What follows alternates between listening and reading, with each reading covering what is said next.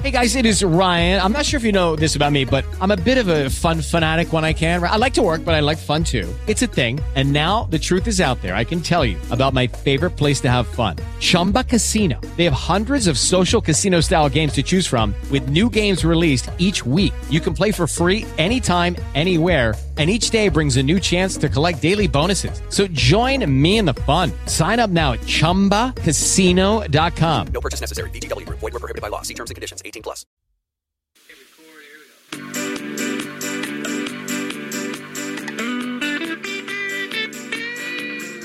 I'm going to a city that's set on a hill. Its ruler and maker is the Lord God above. Oh, I'm going to a city set on a hill. And someday I'll be in heaven and there'll be no sorrow there. Oh, I'm going to a city. It lies four square. The gates are made of jasper and I Hello, everybody. God bless you today. This is Susan Puzio, and I want to welcome you to the Prophetic News radio broadcast on Blog Talk Radio. And we're also on YouTube, and it's under my name, Susan Puzio, P U Z I O. In case you don't know how to spell it, you say, I don't know how to spell that name. I know, I've been stuck with it. oh, dear.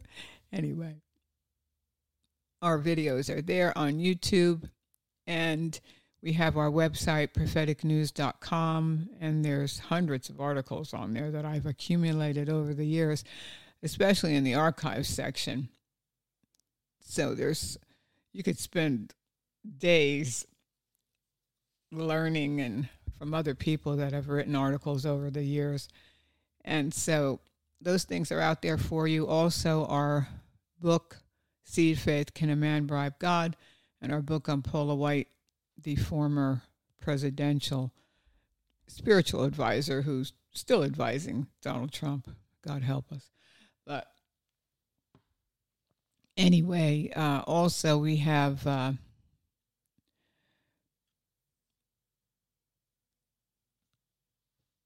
our email address, if you want to contact us, is Susan at propheticnews.com.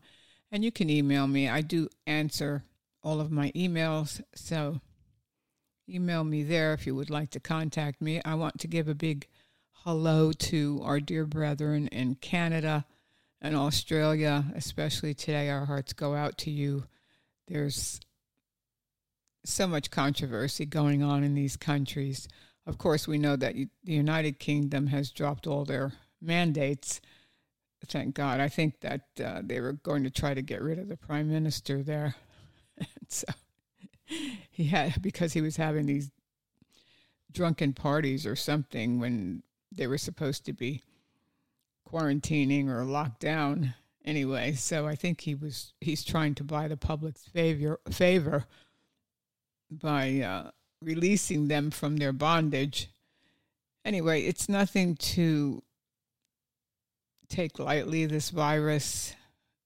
I don't think we have to live our lives in fear, but we do have to be careful of this thing because it's so dastardly evil.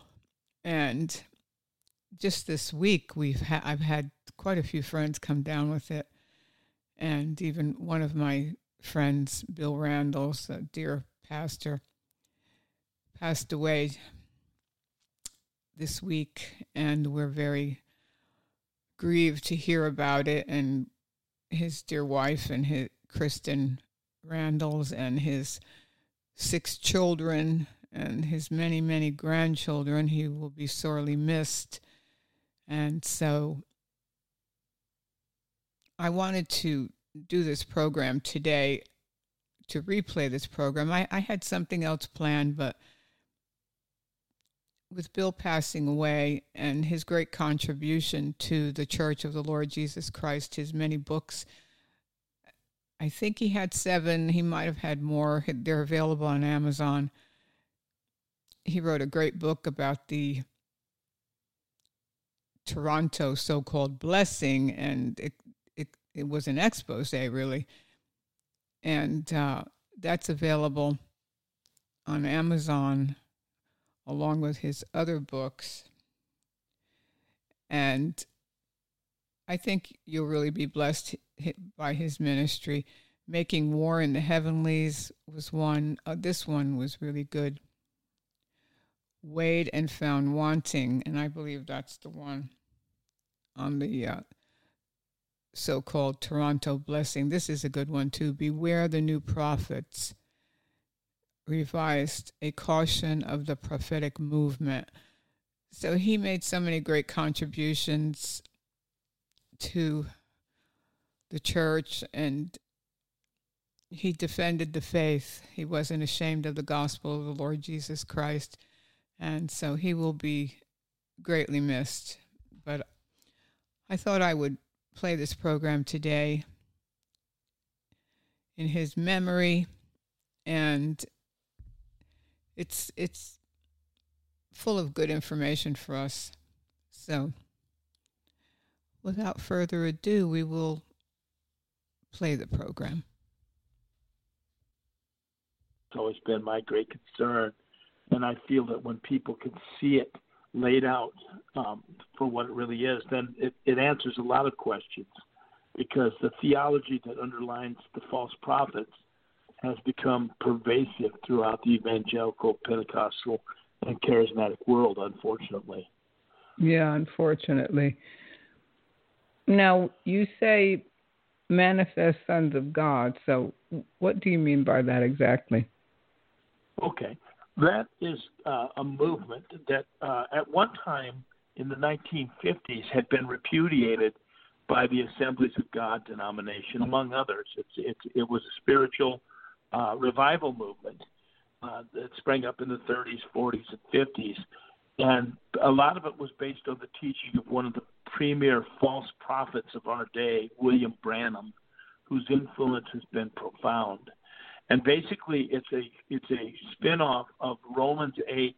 Uh, God says in Romans 8, Paul says, all creation eagerly awaits for the manifestation of the sons of God. Okay, and yeah. what this teaching is that this this manifestation of the true sons of God will occur before the second coming of Jesus. It's something that will happen in the church. There will be an elite company of people who will come into a special revelation knowledge and uh, equipped by new pastors and new apostles and new prophets, they will rise up and they will do supernatural exploits and astonish the world and turn the leaders of the world over to Christ. It's a, it's a it's a it's a huge and very very contagious idea that had, had been repudiated by these, like I said, by the Assemblies of God. But this is this is where you get your word of faith teaching. This is where William Branham was a great proponent of this. That we are waiting for a time, a special explosion of power and signs and wonders when a certain group of elite believers manifest their sonship. And it was also it was associated with something called the latter rain movement, and this this idea keeps remorphing into other like the word of faith movement, the dominionist movement. The whole idea is that we if we if we're not to wait for Jesus to come back, but Jesus is waiting for us to come into our own spiritually and to dominate and and and amaze the world with signs, wonders, and miracles. And this is the idea that's captured the, a good good share of the church and has distorted the faith of many. Terrible. It's terrible. Yeah, well, it's terrible, but you can see how it would appeal to certain kinds of people, and especially to uh, people of our culture in America, which we like winners and we like power and we believe in power and, and glory and prestige and everything like that. But it is it it it, it is a, a terrible doctrine which has completely distorted many many churches. Prophets come into play in that they uh, it was a prophet, a false prophet, William Branham, that, that really promoted this, and the anticip- anticipation would be that there would be thousands of new prophets and apostles. That's why you have this emphasis on apostles and prophets over the last few years, and people teaching uh, how to be prophets, how to prophesy, uh, because they're all trying to be the fulfillment of this long anticipated uh, version of Romans chapter 8, uh, 19 through 22. All creation waits the manifestation of the Son of God. Now, now, Orthodox Christianity teaches that all creation is waiting for Jesus to come back and to restore everything uh, to what God wants, and that that would and that, that the true nature of Christians on that day, like Jesus said, in the regeneration, the righteous will shine like the sun.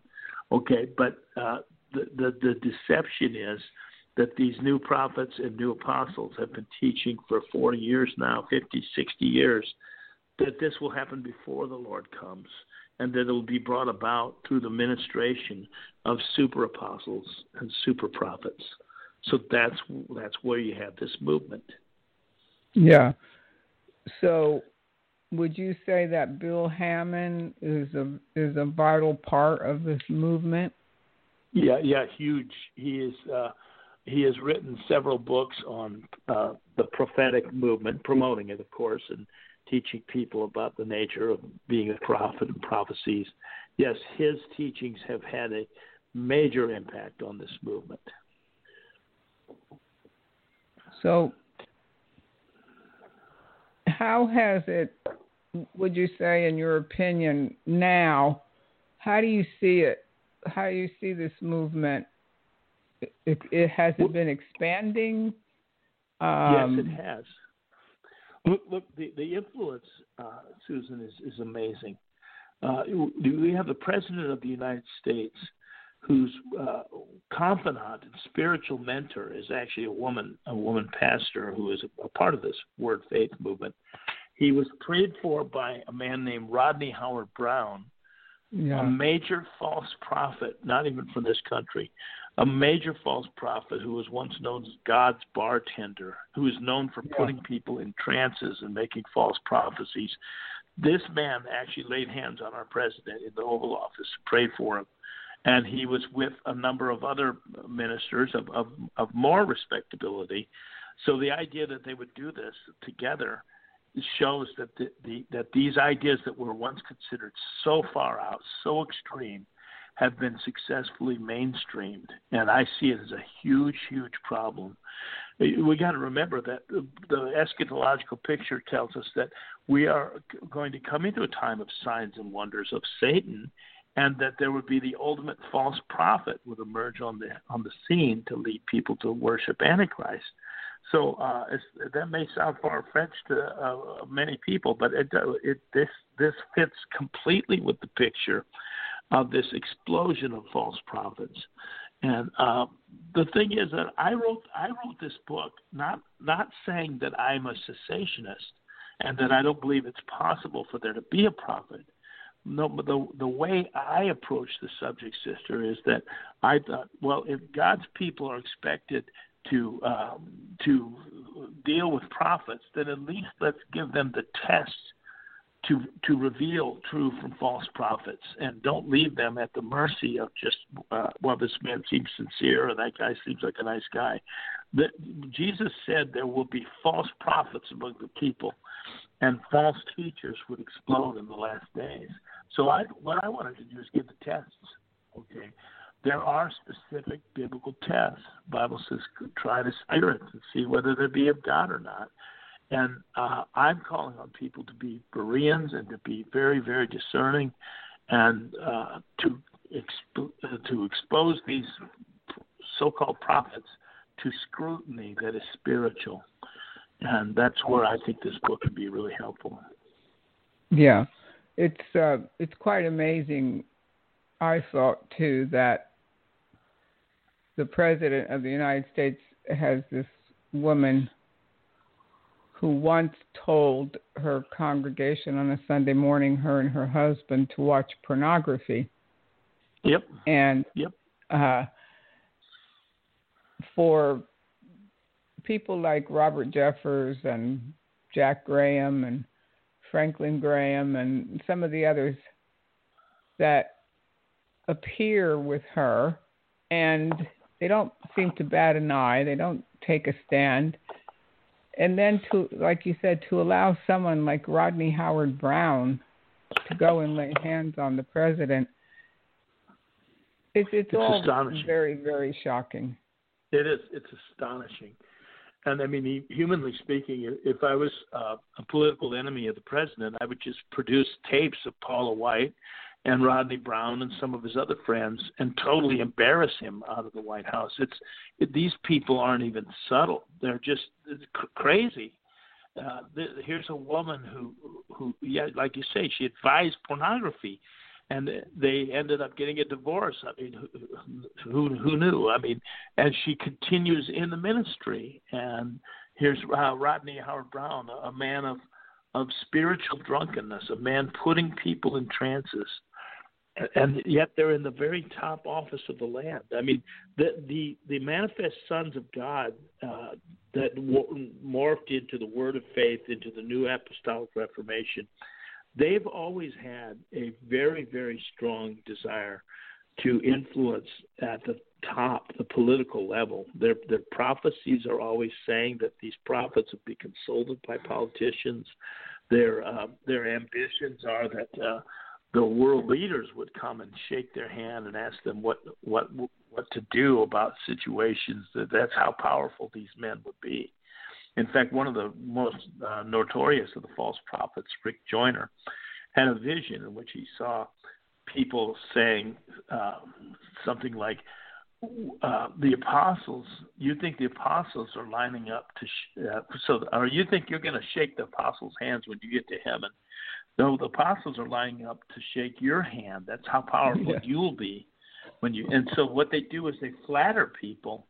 Yeah. And they uh, they like Peter said, they have men's persons in admiration. They seduce them by telling them what they want to hear, and, and evidently, it's uh, pretty irresistible because they have a huge constituency, and this is very very concerning.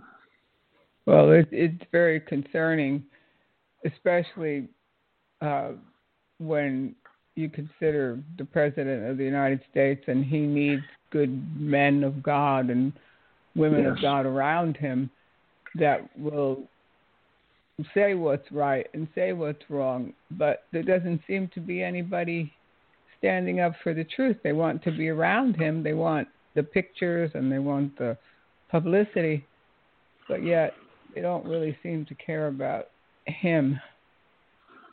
I agree with that. I do agree. I mean, it's unfortunately at some at some point in his life. I mean, Trump as as uh, obviously godless as he once was. I mean, I don't know what his status is now, but early in life he came under the influence of Norman Vincent Peale, who was another false teacher of great notoriety and whose ideas aren't that far removed from Paula White's and, and Rodney Howard-Browne. It's all humanism and human deification almost. So, uh, you know, I, I I mourn over this, and it's it's it's sad. It reminds me of Rasputin or something. These bad people have gotten into the very Yeah. top level. Yeah. It's very, very sad because It is. It's wouldn't it be nice if someone would tell him the truth and really be a spiritual advisor? That would be nice. Yes, and and, it, and it's possible that someone has, but they do not get the publicity that these other people get, and they and and they're not as appealing to the flesh. So this is evidently how the game is played, unless God intervenes and sends a Nathan, which we should all pray for. Uh, yeah. like I say, I'm I'm not opposed to the idea that there could be prophets, but they have to pass the test, and they have to be subject to the spiritual test. And uh, the, the and for example, any one of these people, I mean, so many of these people make predictions in the name of the Lord that just never come to pass, and it, it Yeah. doesn't even faze them. You know, Uh, they just go on. And what's terrible is it doesn't faze their congregations. Uh, Yeah. Like Jeremiah said, the prophets prophesy falsely, the priests by their means. And then he said, But my people love to have it so. Yeah. And then Jeremiah asked a, a rhetorical question: What will we do in the end? Well, I wrote. I originally wrote War of the New Prophets back in like 1995, I think it was, and we're we're close to the end now. I mean, this is 20 years later, and where have these people brought us? The people that follow them are far from God. Churches are being ruined.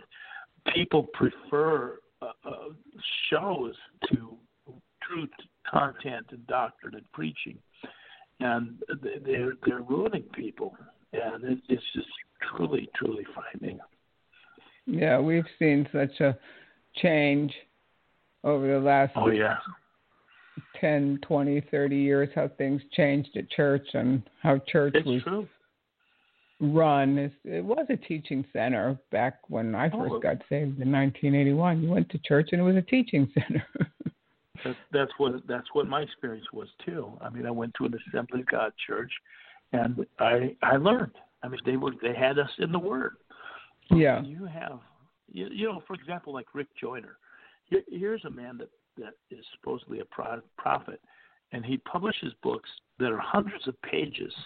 They're not teachings. They're not insights. They're they're not expositions. They're all spiritual experiences. He went to heaven. He talked to an angel. He talked to William Branham. He talked to Paul. You see what I'm saying? That is so different from buying a book like like a Martin Lloyd Jones that's going to teach you a scripture. Because with Joyner, you have to decide whether or not he really had that experience, or is he false, or is he possessed, or is he crazy? You see what I'm saying? It doesn't give you this option like with any other teacher that you'd say, well, uh, I agree with that uh, interpretation of Scripture, but I po- possibly don't agree with that one. But at least we're still talking Scripture. And Yeah. yet, he's he's got a constituency. People buy these books, hundreds and hundreds of pages of false prophecy. And I think of Jeremiah 23 where he says, uh, "What does grain have to do with straw? God's people are, have been substituted straw for grain. It, it's it's it's a nightmare. I, I grieve really because people aren't ready for what's coming because they've been listening to false prophets. Yeah. Now, We, we, we, we have our work cut out for us. We we, Oh, we we sure really do. do. We do. I mean, I remember when um, and I was in the nation that's now called Zimbabwe. It used to be Rhodesia, and uh, for just a brief trip. Uh, and I think I went first time I went with Jewel. But anyway, uh, there were uh, that that government was was changing. There were um, the same things happening in South Africa now was happening then, and everything was getting ready to collapse. But the Christians there were passing around mimeographed copies of Cindy Jacobs' prophecy oh. because she prophesied the opposite that this is Rhodesia or Zimbabwe would become the breadbasket of the world and the, the you know all this awesome oh. powerful stuff Oh. you know so when they could have been getting ready for calamity instead they took false hope and i mean who wouldn't from a so-called woman of god you know and therefore this is a this is another function of false prophets i mean it's bad enough the horrible things they say but they leave god's people totally unprepared for everything that's coming and there's a lot coming Yeah, there's a lot coming. There's a lot coming. There really we see is. The, yeah, we see the increase in wickedness, and then of course the storm that we had last week in Florida. oh Well, oh my I live in Florida, and we they always talk about hurricanes every hurricane season. Oh, it's coming, it's coming. Well, it never it never was coming really, and they Right. always tell us evacuate. You have to evacuate because the big one's coming. So when uh when it really came and and still people didn't evacuate they stayed because they they heard it so many times but exactly and then it really did come and it really did destroy oh, It really did destroy. So it's it's kind of the same thing in the, in our lives is are we going to be ready? Because Jesus said it's coming, it's coming, and then Yep. well, we've heard it That's um, before, an- so That's an amazing metaphor. I hadn't thought Yeah. about that, but that's so right. It's the boy who cried wolf. I mean, when you have all the all this flood of false prophecy, that it, it tends to make people so cynical that they no longer believe that God speaks to us and can speak to us even today. So th- that's another one of the devastating impacts of, of these frauds, these charlatans, is that they they inure God's people to even believing anymore that there's anything real being said and it's it's a shame because we need we need to hear from God now more than ever. But we have a Yeah. more sure word of prophecy too, and that's the other thing is that we've got the Bible, we got the Word. It's really sad. Yeah. But I I added I I revised the book too. I added three other characters to the teaching. I felt that that the principles are the same, but the way things have changed and developed. I mean, it's it's the, you, so I put in a thing about a fellow named Bill Johnson and Mike Bickle, and I put in about a person who's so obvious I wouldn't think you'd have to do it, but um, Todd Bentley. Um, Oh yeah. Three false prophets just just bedeviling the church. I mean, seriously deceiving people. And uh, I just try to warn um, about what their teachings are, because especially in the in the case of Mike Bickle and Bill Johnson, they're incredibly influential, especially over young people. I mean, Mike Bickle has IHOP, a retreat center that people uh, send their children to for weekend retreats, and uh, they become immersed in Roman Catholic mysticism, uh, contemplative prayer. I mean, it is really, really unconscionable. And um, Bill Johnson has a, a Bible school. They send young people out to to perform miracles. They teach people how to perform miracles. And Bill Johnson has been quoted as saying that we need to go, we Christians need to go to the New Age movement because they know how to do miracles and we've forgotten how. So maybe we can learn from them.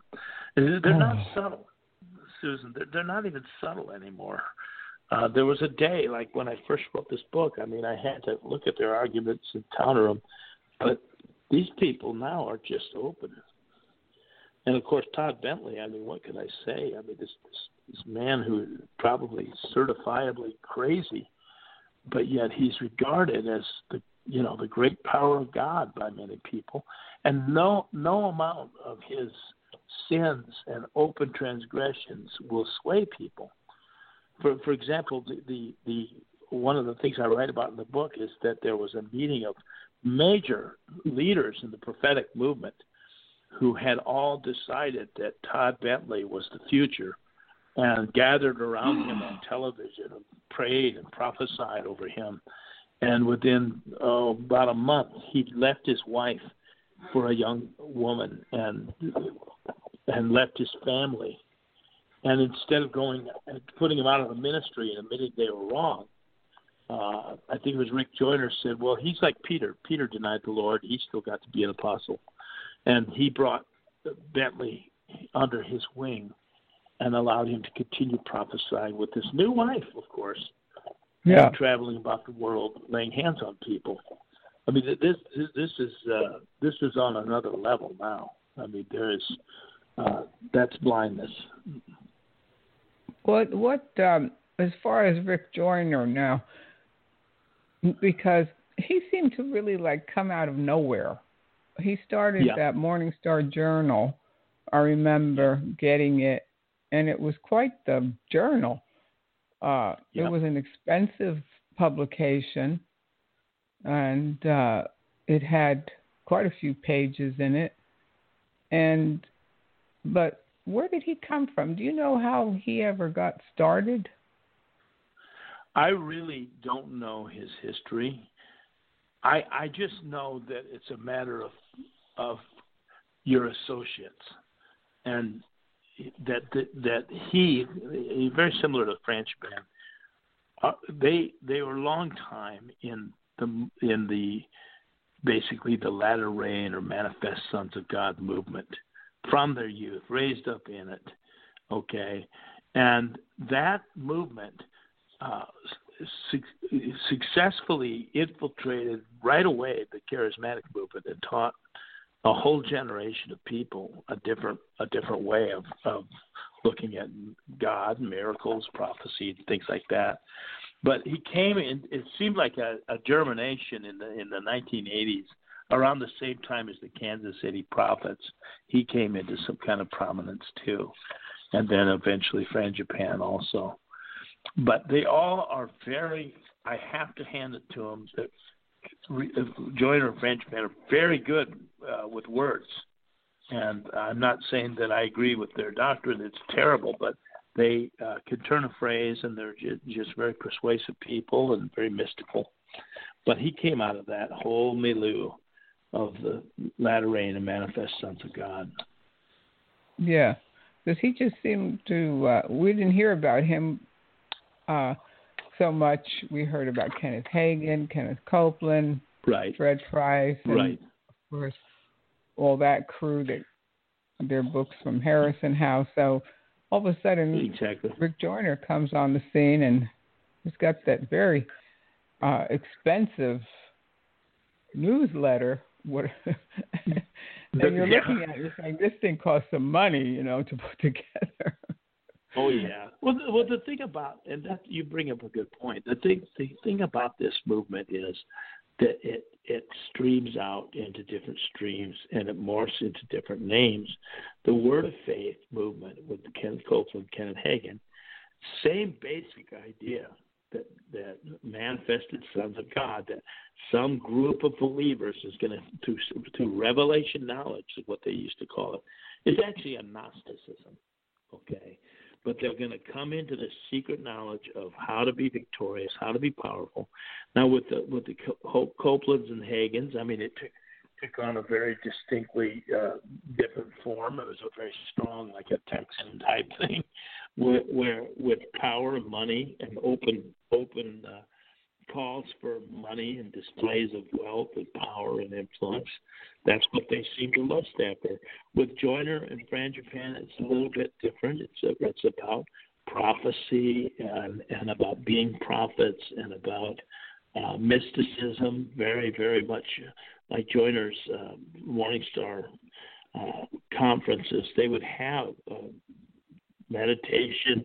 They would have uh, worship services that would last four hours, and basically people using the same three or four chords. I mean, people going into trances, slain in the spirit. Uh, it's it's just incredibly mystical. That's that's another form of it. The Bill Hamons, that's very much straight up uh, latter rain restoration of apostles, prophets, and evangelists, and pastors and teachers. They all they all have these these commonalities, but they stream off into different forms of the same error. But yeah, it is wonder, very much Gnosticism. Yeah, and I want you to talk about that a little bit. But I wanted to ask you now, as far as the Assemblies of God, how how did they ever allow? Um, was it uh, was William Branham ever Assemblies of God or A. A. Allen? They were. They, A. A. Allen, I believe, was, but uh, no, Branham never was. Branham okay. has been a oneness Pentecostal, but they accepted him. Oh. Okay, they allowed him into their churches, and and the Assemblies of God finally did in the late 19 40s, I believe it was, or early 50s, repudiated the doctrine, manifest sons of God. And, and ironically, when, uh, when the Toronto blessing, which is uh, another form of this, it's a, a much more mysticized uh, form of this Gnosticism. But when it exploded and people were being brought into trances and mindlessness and sensuality and spiritual drunkenness, George Wood was a high ranking member of the American Assemblies of God, wrote one of the better papers repudiating it. But here's a classic case of parochialism. The Assemblies of God repudiated Toronto Blessing, but as soon as the Pensacola revival, so-called revival, broke out, which was basically a direct outcome of the Toronto Blessing, because it was in an Assembly of God church, the Assemblies of God caved in and denied their own teaching and denied their own repudiation. And I hate to say it because I loved the Assemblies of God. That's where I was saved in 1978. Uh, they turned their back on their own teachers, and for the sake of uh, I don't know what popularity, fame, or whatever, they went into the flow. Pensacola was basically Toronto Part Two. It did not come out of heaven like a rushing mighty wind. It is a direct outcome of Rodney Howard-Browne and of John Wimber and of a, a whole range of other mystics who had promoted this mystical revival. And Pensacola was just the Assemblies of God version of it. It's really Oh. sad. I that also was very, very sad. But they had someone. I don't know if you know um, something about this man. Uh, is his name T- Tommy Reid from New York? Yep, yep, yep. He had a vision many years ago. Is that what who you're talking about? Also, he became involved with uh, people that were teaching universalism. Yes. Yes, unfortunately. See, this is this is the problem when you when you base your faith on experience and mysticism, and and I I think you're going to see a lot more of these kind of defections. But I think that was quite a while ago, and, and Tommy Reid was well known in those circles. Had visions that they went by end time manifestations. A lot of these visions are the same too. By the way, in the last days there will be accompanying people a new Joel's army, a new you know, mighty power wave, and it just seduces these people, and they go for them. But I think another turning point for the Assemblies of God is when they accepted Benny Hinn. Benny Hinn is unacceptable. He's a false prophet. He's a false teacher. He's a fraud. But the Assemblies of God actually caved and let Hinn join the denomination. Very briefly, by the way. Shortly after they did that and sold their soul, Benny publicly left the Assemblies of God, and it just it's a shame because those old old time Pentecostal leaders were wonderful men. Yeah, they did have some. They did have some wonderful men. They had some good Assembly of God churches here in our neighborhood, which they don't. It, it's not anything like it used to be. That's for sure. But uh, all. Not at all. I was uh, I was shocked when uh, I Yeah. did some research on Tommy Reid and I found out what he was associating himself with and how he even managed to stay in the assemblies of God. I don't even, I don't know if he's still in the assemblies, but Wow. Wow. it was terrible. I didn't know. I didn't know that that he stayed, but I did hear about uh, his dreams and his his turn toward universalism. There's another fellow named Carlton Pearson who became Oh, yeah. a universalist. He used to be one of Oral Roberts' subordinates and and uh, really big at at the school and everything like that. You're going to see a lot more of that because. Uh, as if people will change and if people yield on on the on the important things, then well, everything's off the table. I mean, they, if they if they can fall for for uh, if you can fall for I mean, Browne, you'd fall for anything. yeah. There's going to be no match for the Antichrist. It's really, really frightening, and I pray to God that He'd shore up His people. See, see, one of the other points I try to make in the, in the book, Susan, is that um, it's a sin to be a false prophet, but it's also a sin to support false prophets and to Yes. follow them. That God holds people responsible, like He said at Jeremiah, "My people want to have it so." The people want this. I've often made this point. If, if there wasn't a real Benny Hinn and Kenny Copeland, someone would have to invent one because there's such a constituency of faithless professing Christians who want to show or who want to be told that they're little gods or who want a prophecy. They prefer that to the real words of Scripture. They'd Yeah. much rather have flattering prophecies and hear people speak great swelling words of vanity. So uh, it's it's sad, but it's an indictment on the people. Yeah, it is, but that is, that is the way it is because when you're in Word of Faith, they do bring in prophets to the church and they always tell you how great you're going to be and how famous you're going to be and oh God's going to promote you and do it. So they do. They flatter you. And exactly. uh, exactly. it's a it's a trap because you can never live up to all that hype. Exactly. and yeah, and you're always you're always hoping it's just around the corner. This Yeah. great big thing that they were saying. It's it's so Yeah. sad, really, and it takes you Yeah. so far from what Jesus really wants. Yeah. I grieve. But- I do grieve, dear sister. It's just sad. It's really, really sad. And I, I, uh, I, go ahead. I didn't mean. I don't mean to interrupt you. I'm sorry. I was just going to say that I believe that in the case of someone like a Todd Bentley, that's just flat out a judgment on on the on the unfaithful church, because it's humiliating. Okay, that anyone would even give a person like that credence. No thinking person. I mean, worldly people would look at Todd Bentley and say he belongs in an institution. He's he's Yeah. he's crazy.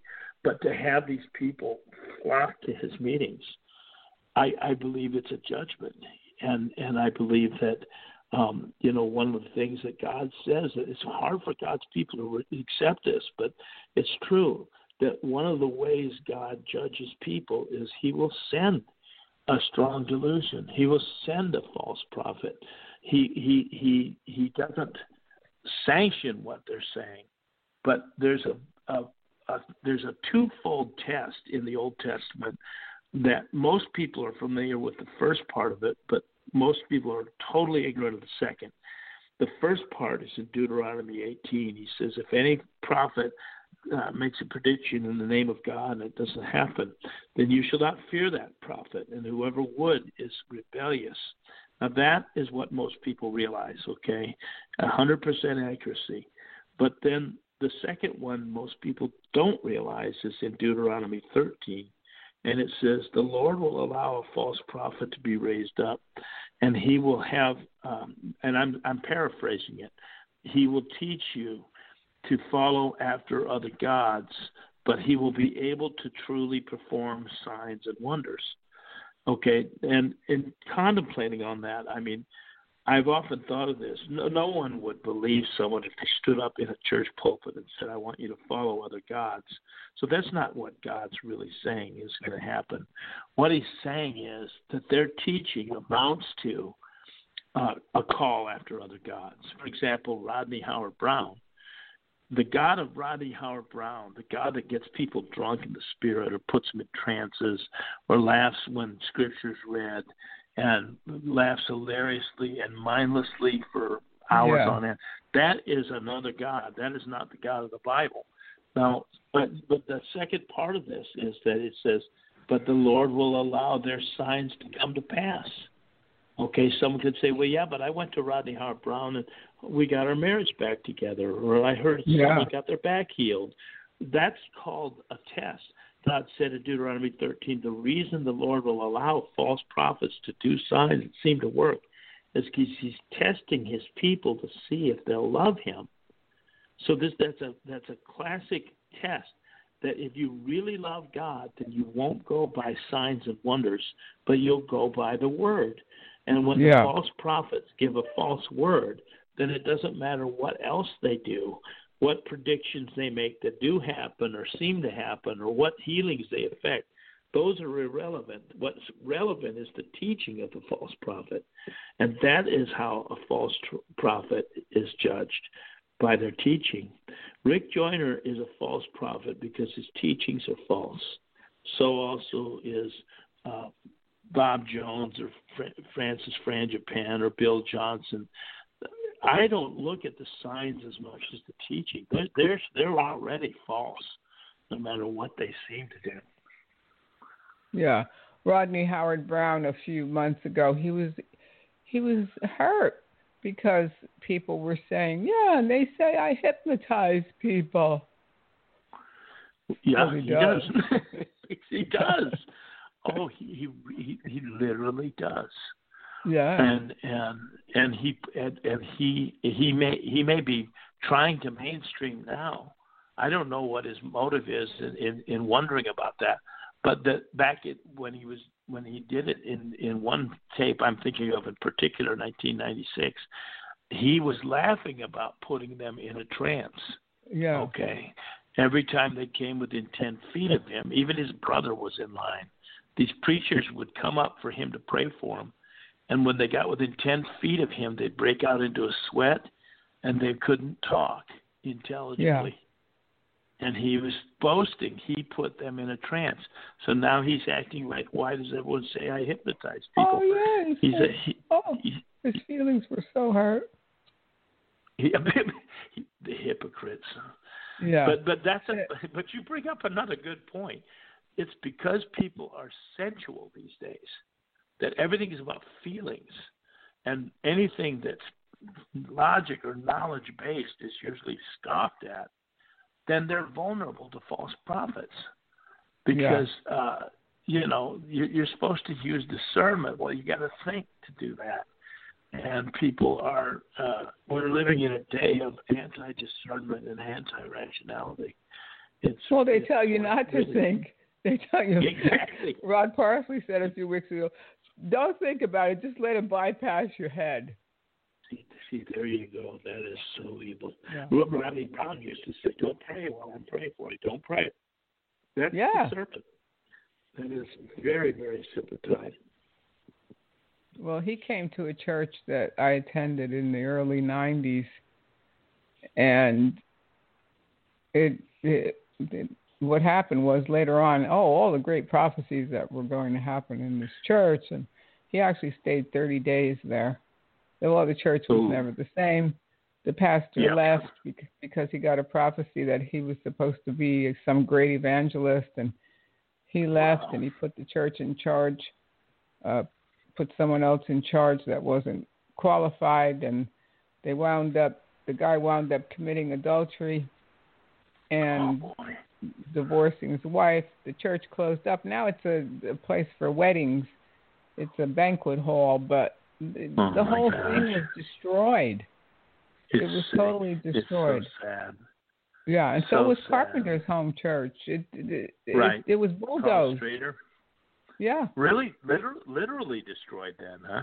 it was literally Wow. destroyed because Paula and Randy White bought it in two, I think 2007. They bought it from the Straders, and they bankrupted it. There's a, there's a video on uh, YouTube about uh, these people went in there. I was there. I went over and, and uh, did a video about it too. I wanted to go over and see it because had, Yeah. and in its heyday, that was the place to go. And of course, Rodney he packed the place out. It seat it would seat ten thousand people. He would pack it out every Wow. night. Yeah. Wow. And, yeah, um, yeah. So they uh, they they ran the place into the ground. The electric was turned off. Paula and Randy White they didn't have the money to pay the electric bill, or so they said. And they let the building go for three years. It was abandoned. It was uh, people tore it apart. They tore the drywall off the walls. The, there was a piano, a grand piano left there to rot. Pianos, instruments, communion trays, clothes, food.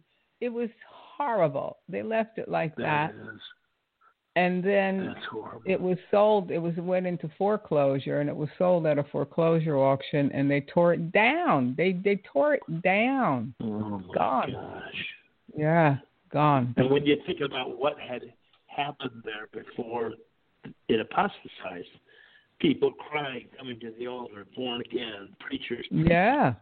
but but you let in false prophets, and everything's going to go bad. I mean, it, it, there's no blessing on it. It's it's. Uh, It was this is horrible. a good I was for there what when done to the Strader church was building a it. whole. When Were you he really? was, uh, Oh, well, they I didn't attend the church, but I drove over there. He was ha- they were having a prayer meeting inside, and it wasn't finished. And uh, I was there when they were trying to build it, but he well he he really built it too big for. It was always just too big. He yeah. it was wrong from the beginning. But like you said, people did get saved there. It was oh, a place man, yeah. where uh, people got blessed, and to see it Yeah. bulldozed, terrible. How sad! How how sad! What a what a metaphor though for what they've done to the church as a whole. I mean, they have ravaged the church. And, Yeah. Um, there's a lot of wreckage everywhere they've gone. I mean, I could tell you st- stories of how false prophets, uh, even in smaller scale, like the Kansas City prophets and some of their sub- subordinates, would fan out throughout the Midwest, and they would prophesy that you know in such a way that it split churches. There was a uh, high school rally at a Christian school, and a young man was called up, and a, and a so-called prophet uh, prophesied in front of everybody that he had a sex problem when he didn't, and they had to put him on suicide watch. And I mean, it was just, it's just a mess.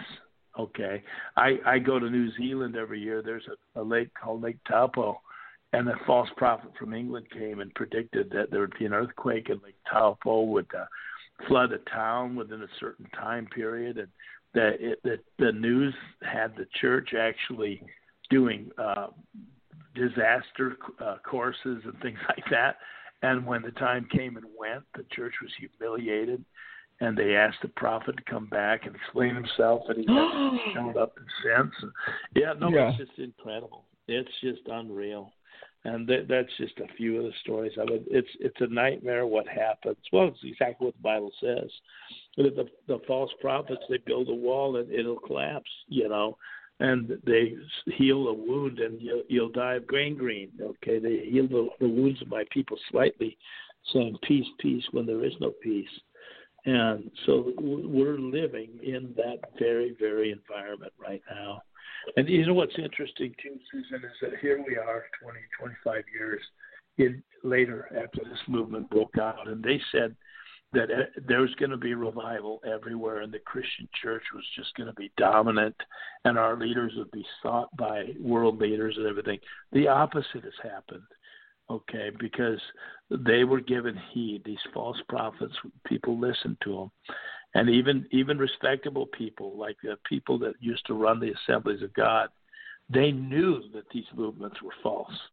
But when it came to their advantage, they sold out. It became a classic morality test, and I really grieve because I think the, the Assemblies of God, as a very respectable Pentecostal organization, could have given so much guidance and direction to the charismatics and Pentecostals, but instead they just went with the crowd, and and I've been grieved by them ever since. Well, they even they had a. Uh, I contacted them a few years ago about something that was going on, and they even they had a a board that was Yeah. supposed to oversee heresy. Right, right.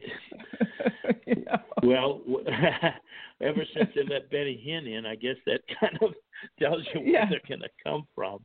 Yeah, I 'cause mean, they said contact sad. our the head of our heresy board, or I can't remember the exact Uh. term they used, but it was something like that. Our heresy board, and I contacted him, and he said, "Oh, you shouldn't say that." Said, well, I'm not saying it. He's saying it. Here, I'll send you the tape.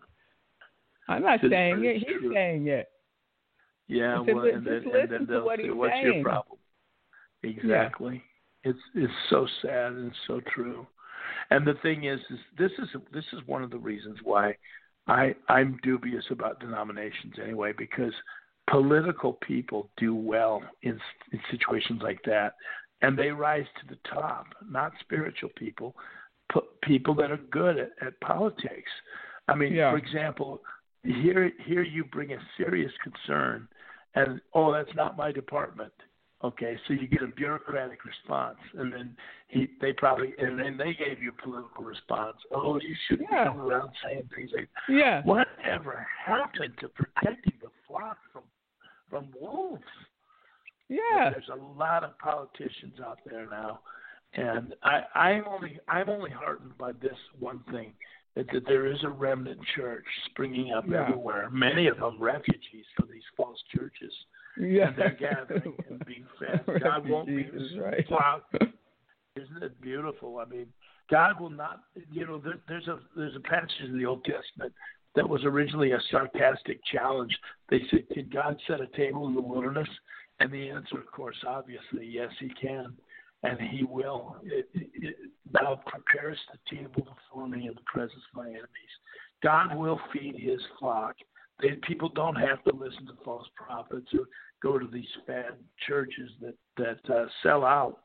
Uh, there are people out there preaching the gospel, and thank God for it. Yeah, yeah, there really are, and and thank God for it is right because God's going to have a church no matter what, and exactly.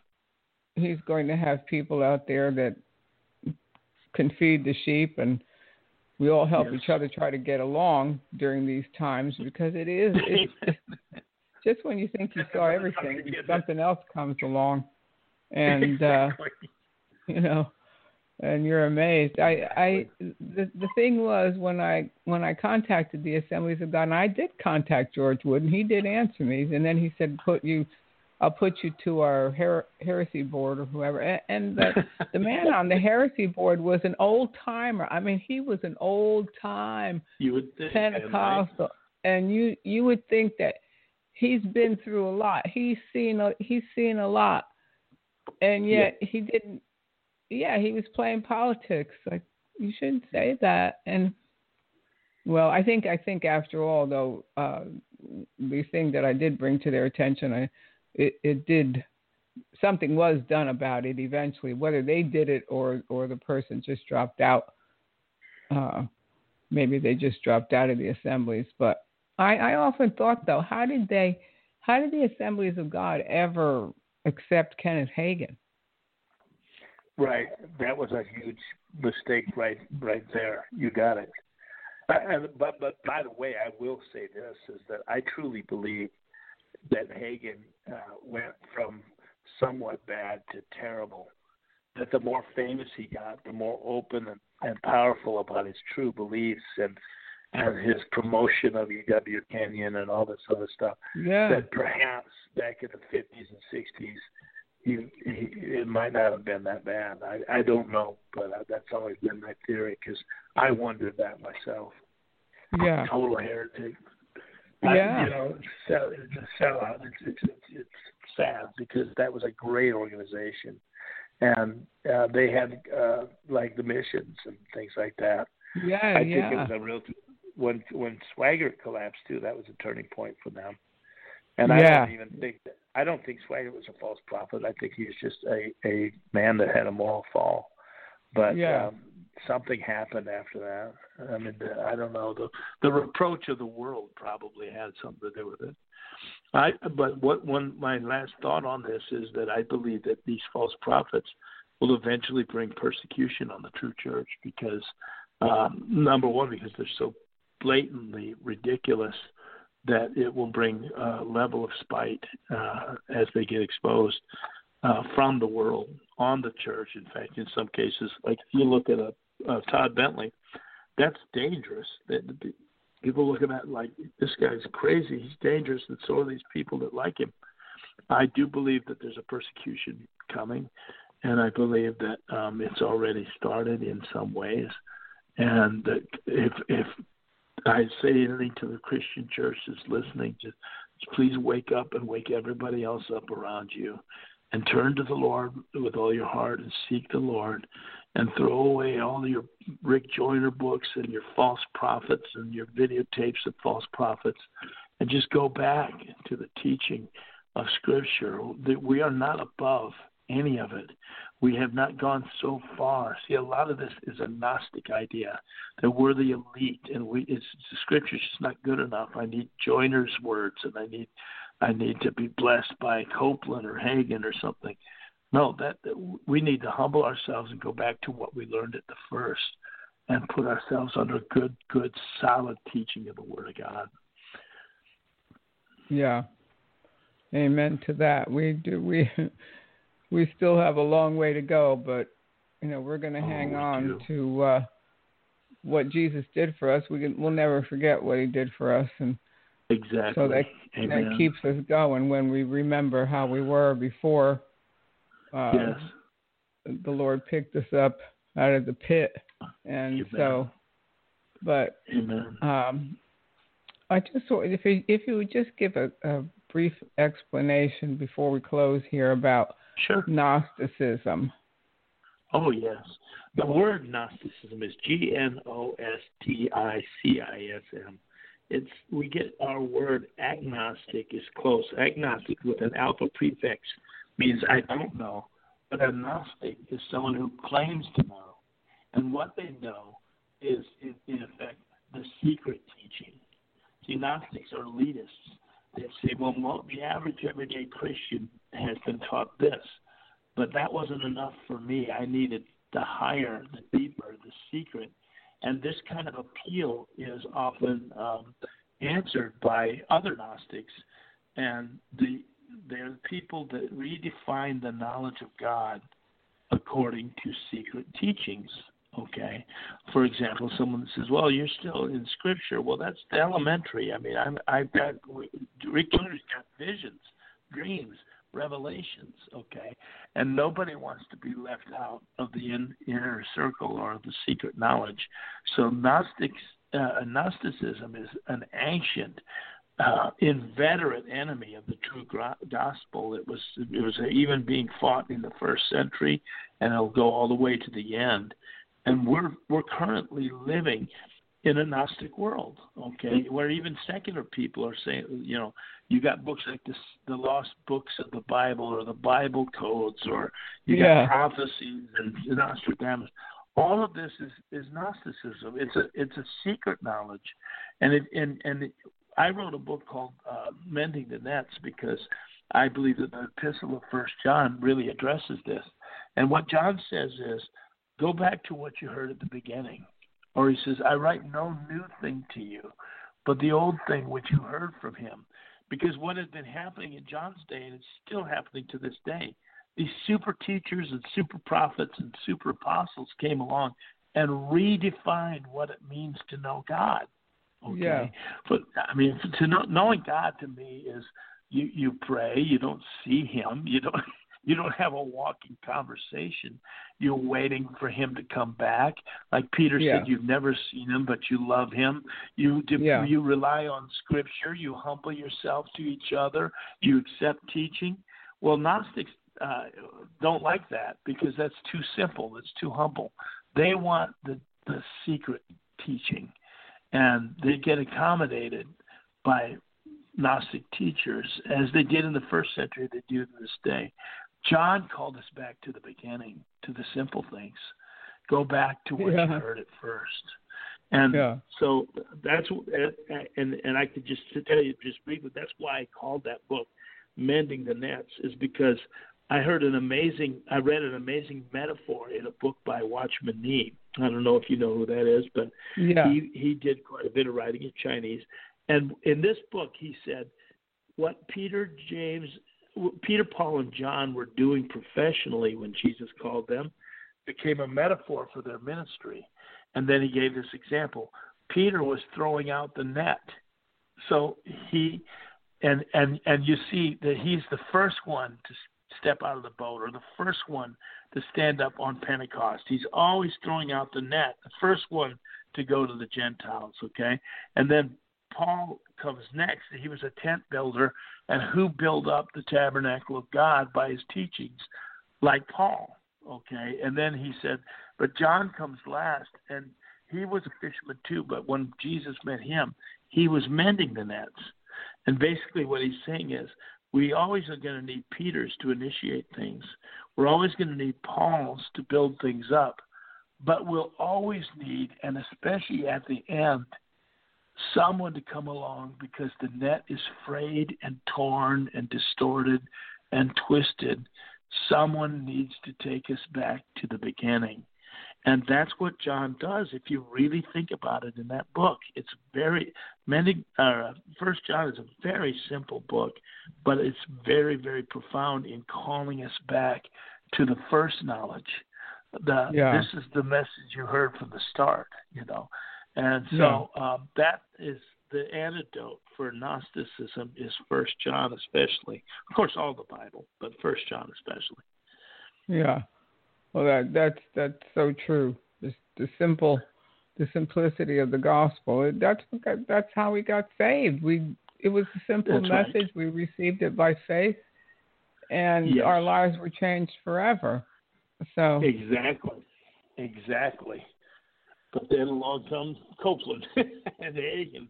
And Yeah. they, you know, they brought a secret knowledge. Fact, they Yeah. didn't even talk that way. They would always say stuff like, "Oh, your pastor's going to say this, and some the elders are going to say that." But here's, I mean, I've had your theology. See that kind of talk, which you, if you've heard it once, you heard it a thousand times in the Pentecostal charismatic world. That kind of talk is Gnostic talk because what they're saying is, I'm going to take you away from the old tried and true and take you into dangerous, uncharted territories to which which that that fulfills that desire for adventure that people have. yeah. Only this is uh, idol- idolatrous. Well, they know what they're doing. They're uh, like you Oh, said, they they don't hide it anymore. They've come out of the closet. They they tell you Yes, where they they're have. at. Yes, they do. They do. And what and why is that successful? Because they can appeal to the rebellion that's already in the heart of too many Yeah. of us God's people. I mean, we live in a rebellious generation, and deep calls unto deep. Yeah, they know how they know how to do it. They just like they appear with the Pope. They came right out and they, and they went and appeared with the Pope. This is insane. This is utterly insane. I mean, I know, and of, of all popes, I mean, this is like the worst pope that, that in Yeah. modern times. I mean, this man is is openly atheistic, basically, and Yeah. they they they think it's a good thing to appear with him. This yeah. is, this is really really crazy. Did you ever think it'd be like this, sister? No. No, I, ne- I never thought either. it would be like this. I never No, thought I it would be no like this. No, No. uh, I always Well, thought there would at least is- be. We thought we thought I mean the Bible talks about it, but you know, that was for another time, not our lifetime. Exactly. Well, I also I also thought, well, there may be some crazy things, but within the church, it, it'd all be very strong. But I had no idea what the, what it would be like. I mean, No. the idea of evangelicals wanting to meet with the Pope and thinking that's a good thing, uh, that's incra- That's insane. It was. It really was Yes. insane. And and uh Yes. But they're not hiding. They're not hiding. They came out. Nope. They came out and showed everybody really this is where where we're at. So take it or hmm. leave it. But people they they're taking it. They're taking it. So. That's a shame. I mean, they don't. Evidently, they don't have to hide. See, what that tells me is that now the people are ready and have been conditioned for 40 years to see and hear the word of God openly denied. Okay, Yeah. that's all that means. Is that it's it's all right to deny the word now because this whole new constituency has been trained and programmed to not mind that, and that, to me that might be the saddest fact of all.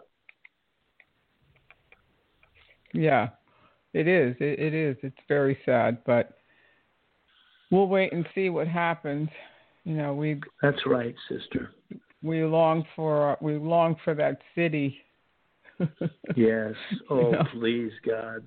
That's what I was just telling someone yesterday. I just want to go home. I, I want know. to go see the city built four square. I know. But you know, it won't be long. It really won't. He is coming, Oh. we've heard. Oh, I hope I hope he comes soon. I hope he comes Your soon because sister- I've never I'm seen re- it like this. No, I've never seen No. it like this. No, it's actually getting ominous to me. You know, there's, a, Yeah. there's an undertone to all this that is very, very ominous. Because, you know, we have lived in a Judeo Christian world, and that has its privileges and, and, and, and advantages that we just take for granted. But uh, you cannot have that if the whole world turns its back on, on the Judeo Christian God. I think Yeah. we've been going on fumes for quite a while. Yeah, we've been going on fumes. It's true.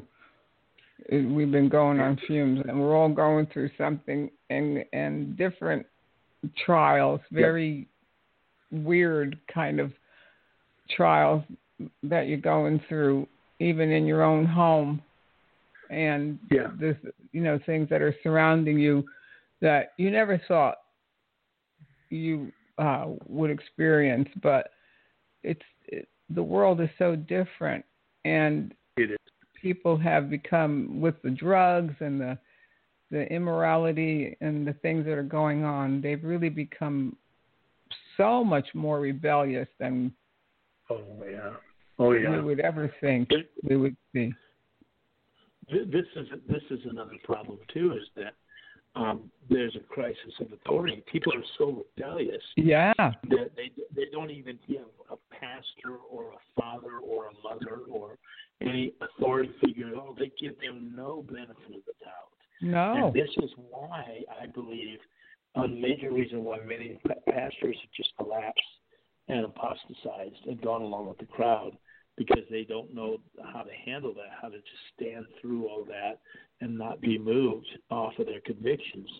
They cave Yeah. because, you know, there was a time where just because you were a pastor and someone was a Christian, well then the pastor had some, you know, some gravity about him that yeah, would respect. That's gone. That's gone. yeah, that's gone.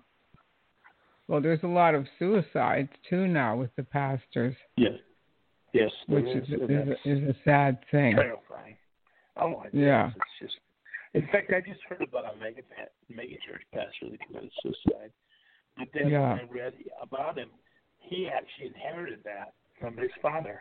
His father Yeah. built a mega church, put him in charge, knowing he was uh, bipolar. And Yeah. he was a real young, handsome man with a nice family, nice wife. Yeah, And but but he sh- he had no business in that position, no, and it could have cost it might have cost him his life. yeah. He shouldn't have done that. But No, but that's what happens now. They the fathers build big ministries, and then they want the children to take them over, whether they're qualified or not. And uh, the Eli's sons. yeah, and then the children never have a. They never get to think for themselves how they want to live their life or how they want to serve God. They've got everything handed to them on a silver Yep. platter, and and maybe deep down in their heart, it's not really what they want, but they go with it, and then they do. They wind up uh, losing their minds, and uh, so it's a terrible thing. And it and uh, but you see that all the time. You see that they give these ministries to their children, and They're, uh, they're they just, treating um, treating ministry like a business. yeah I mean, it'd be fine to hand over a hardware store or something to your child, but a church. Yeah And, and the man obviously wasn't called. And and I don't see see with the advent of the church growth movement, which actually made a science out of building churches, yeah literally a science, then then the whole idea of the calling is even escaping people. It's not a person called; it's got to be a person with good business acumen, yeah or some or some kind of personality, or good looking, or something like that. yeah It's it's really a disservice to God's people. But I think that whole idea is is is escaping people. yeah Well, we got to pray, don't we, sister? Are Yeah, you in a good church? Do you have a good church? no there there isn't there's nowhere to go here let me tell you Oh, there's boy, I'm nowhere to go oh it's Oh, terrible man. no It is. It's terrible. You know, and you never thought it'd be like that.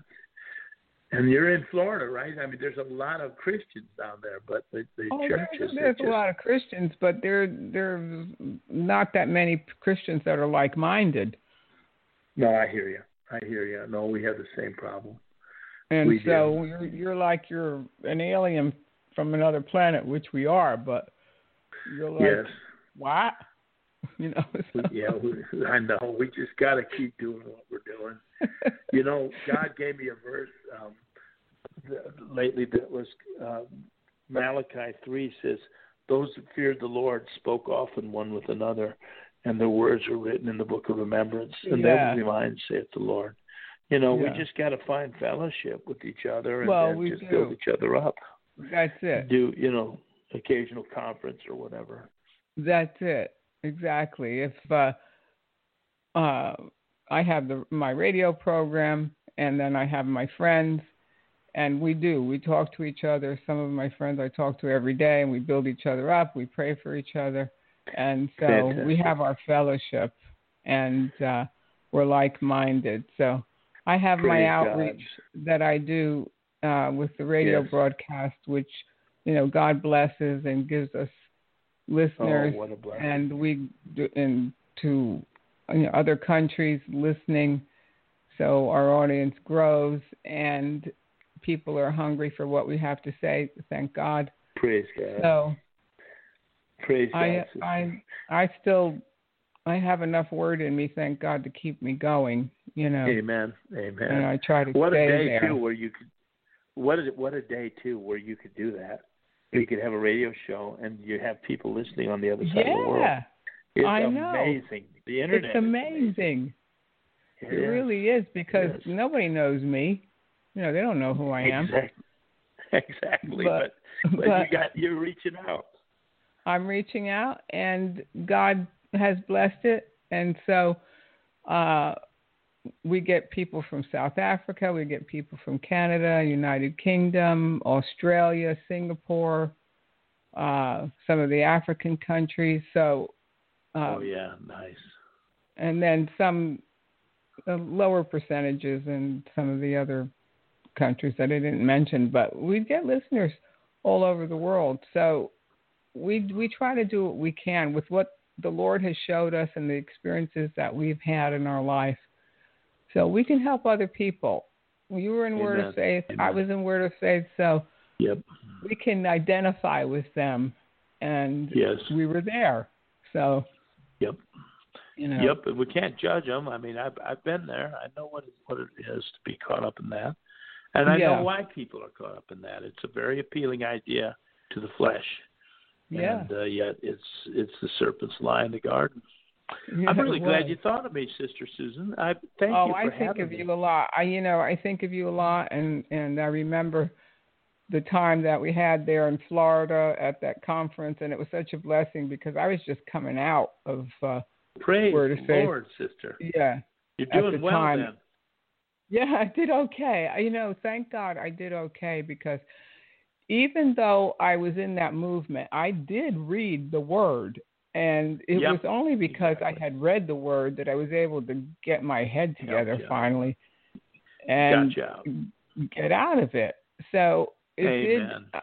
I did uh, do a lot of studying, and after Oh, my God. my doctrine didn't agree with my with the Bible, then I I finally realized that. You, know, it's a, painful thing, but you got to do it. Praise God. you have to it. do it.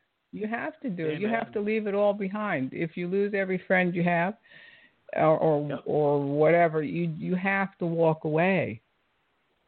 You Amen. have to do you it. do, and, and that's our loyalty test. Where is our true loyalty? It's got to Yeah. be with the Word. Now, tell me, That's do, you, do you ever go to conferences or things like that, or does Jewel still have conferences? She's not. I, she hasn't been having any conferences. I mean, maybe in the future, uh, if I don't really travel anymore, but you Yeah. know, maybe the Lord will one day lead me in that direction. I mean, he would. He, it would Yeah. definitely have to be him because. Yeah, no kidding. It would be easy. You know, I did a. But hey, you you know, know- how traveling is. You know. Oh, it's brutal. No, Yeah, it's I, brutal. I have to. I have to tell you though, my wife and I try to get down to Florida once a year because we love the ocean. I don't know where you're at. Are you by Pensacola or are you somewhere else? No, I'm near Tampa. Okay, all right. That's Yeah, way I'm near down there. Tampa. right? I'm in the central. Yeah. Oh, I'm in the central part of the state, but I love I love Florida. You know, I love living here. oh, Florida's a beautiful place, really. Yeah. It really is. Well, look, And I if love there's ever anything I, if you ever want to have another guy get on the phone and talk to you, I'll do it. I love to talk, as you can tell. I know you do, but you know, th- this, I'm so glad you came on because you've got so much to offer the listeners, and they need it. You know, they look forward to the program every week, and uh, so if I can have guests on the program that have something to say that can bless them, it means a lot. And I'm so glad you And- came on. And I'm deeply uh, honored. Now, how do I find this program? Because I'd like to start listening. It's Where on it um, it's on Blog Talk Radio. Uh, you can just put in the search engine prophetic news. Uh, Okay. Susan Puzio um, on, um, and it usually comes up prophetic news All on. Blog Talk Radio, and yeah, it'll it. come up. Yeah, We will look for it. And God I'm also you. on Jackie's network. She has the Rapture Ready Radio network. Oh, nice. I like Jackie. Yeah. She's a good person. Yeah, yeah, she is. Her and I, uh, we're sisters, that's for sure. So, Oh, uh, do you ever interview each other on each other's shows? yeah, yeah, I interview. Yeah, we interview each other. She she doesn't really do interviews, but we have great interviews. Oh, Oh, yeah, I bet she she's does. Yeah. yeah, she's she's been uh studying for so many years. She's got so much knowledge of, about all kinds of topics that Oh yeah. uh, oh can yeah. can really help people. So yeah, she She's has. like uh, She's a treasure. yeah, yeah. Did you ever have I'm- Did you ever have Johanna Michaelsen or anyone like that on? No, I haven't had her on yet. I've been thinking about inviting her though. I've been She's thinking a about very, very interesting person. Yeah. Well, sister, let me know if I can help. Then, okay? Okay then. Is this a two? Is it? This isn't a two-hour show, is it? no. Oh, it's okay. an, good. it's usually an want to be hour, an hour and a half, and we we just about had an hour and a half, so that was perfect. All right, dear sister. All I right. know Well, some can we people pray say, together? some people say go on for two hours, and I, and I could, but. Oh yeah, I love. I, you know what? I love good talk. I really do. I think it's very good for people too. But can I pray Yeah, with you is. before I let you go? Yes, please All right. do.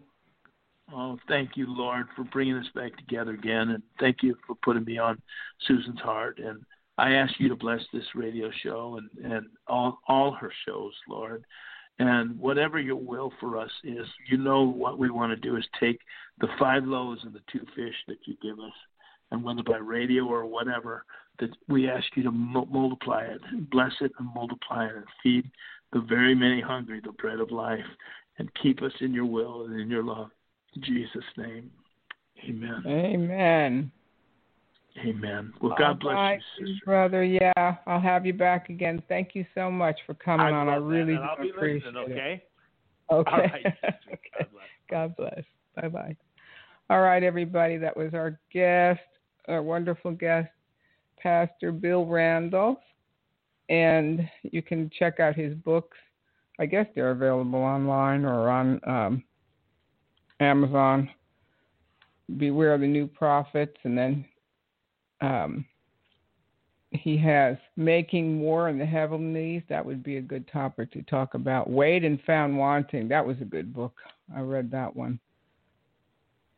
That's about the Toronto blessing. Boy, that book really helped me back in the day, I'll tell you. So please uh, check out the books. I'm sure you'll be blessed by them. And uh, the most important thing today is do you know Jesus Christ as your Lord and Savior? We've all sinned and come short of the glory of God. And we need a Savior. We need somebody to save us from our sins because we can't stop on our own. Jesus said in the third chapter of John that ye must be born again. First, you're born of your mother, and then you must be born again of the Spirit of God. Romans 10:10 says confession is made with the mouth unto salvation. Confess your sins. He is faithful and just to forgive you of your sins and to put the past your past behind you. And God says he'll remember your sins no more. So, the only place you can, you can get peace is from the Prince of Peace. What would we do without Jesus? Give your life to Jesus today. God bless you.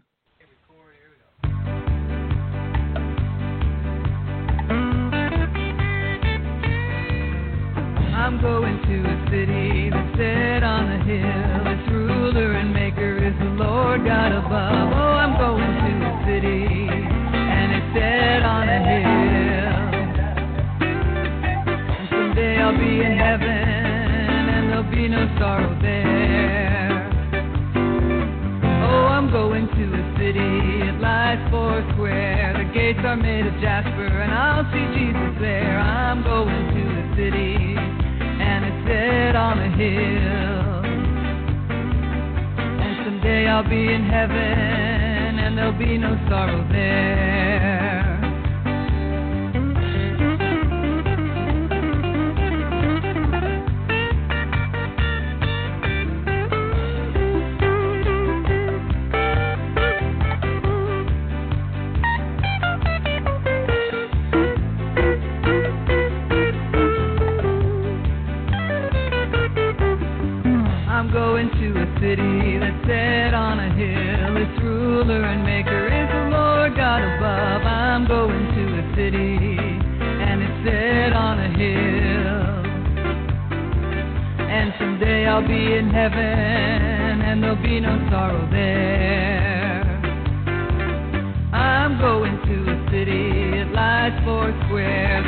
Are made of jasper, and I'll see Jesus there. I'm going to a city, and it's set on a hill.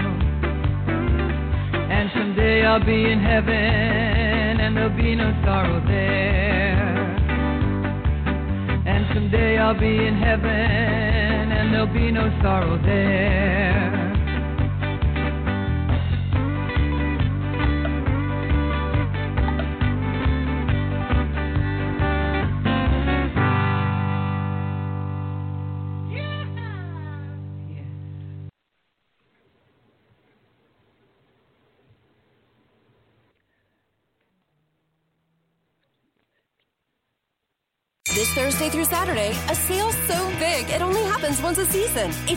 Store-wide 40% off sale. Shop in store or at beallsflorida.com. Men's and ladies sportswear, outdoor apparel, shoes, intimates, home, now 40% off. Plus take an extra 40% off all clearance. And take an additional $10 off when you spend 50 with your coupon from beallsflorida.com. Thursday through Saturday only, it's Bealls store-wide 40% off sale. Live life local. Limited brand exclusions apply. See store for details. It is Ryan here, and I have a question for you. What do you do when you win? Like, are you a fist pumper? A woohooer, a hand clapper, a high fiver. I kind of like the high five, but if you want to hone in on those winning moves, check out Chumba Casino. At ChumbaCasino.com, choose from hundreds of social casino style games for your chance to redeem serious cash prizes. There are new game releases weekly, plus free daily bonuses. So don't wait. Start having the most fun ever at ChumbaCasino.com. No purchase necessary. Group. Void were prohibited by law. See terms and conditions. 18 plus.